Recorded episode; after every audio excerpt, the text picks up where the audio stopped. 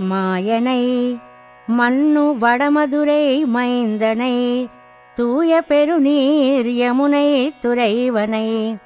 ஆயர் குலத்தினில் தோன்றும் மணிவிளக்கை தாயை குடல் விளக்கம் செய்த தாமோதரனை. தூயோமாய் வந்து நாம் தூமலர் தூவித் தொழுது வாயினால் பாடி மனத்தினால் சிந்திக்கா. போய பிழையும் புகுதருவான் என்றனவும் தீயனில் தூசாகும் సెప్పేలోరెంబావాయ్ యశోదమ్మ కట్టడం వల్ల దామోదరుడు అని పేరు సంపాదించుకున్న కన్నయ్యని కీర్తిస్తోంది గోదాదేవి ఆశ్చర్యకరాలైన చేష్టలు చేసే స్వామి కృష్ణయ్య ఎప్పుడూ భగవత్ సంబంధం కలిగిన ఉత్తర మధురను పాలించిన స్వామి ఆయన పవిత్రము అగాధము అయిన జలంతో నిండిన యమునా తీరంలోనే ఈయన విహారం.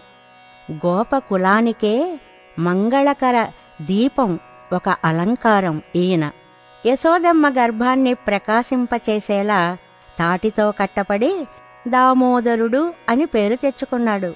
అటువంటి భగవంతుని దగ్గరికి పవిత్రులమై వచ్చి పవిత్ర పుష్పాలతో పూజించి నమస్కరించి నోరారా కీర్తించి మనసారా ధ్యానిస్తే మనం చేసిన పాపాలన్నీ చేయబోయే పాపాలన్నీ కూడా అగ్నిలో పడిన దూదిలాగా భస్మమైపోతాయి కాబట్టి భగవంతుని దివ్యనామాన్ని పాడండి అంటుంది ఆండాళ్ తల్లి మాయనై మన్ను వడమదురై మైందనై தூய பெருநீர் யமுனை துறைவனை ஆயர் குலத்தினில் தோன்றும் மணிவிளக்கை தாயை குடல் விளக்கம் செய்த தாமோதரனை தூயோமாய் வந்து நாம் தூமலர் தூவித் தொழுது வாயினால் பாடி மனத்தினால் சிந்திக்கா போய பிழையும் புகுதருவா நின்றனவும்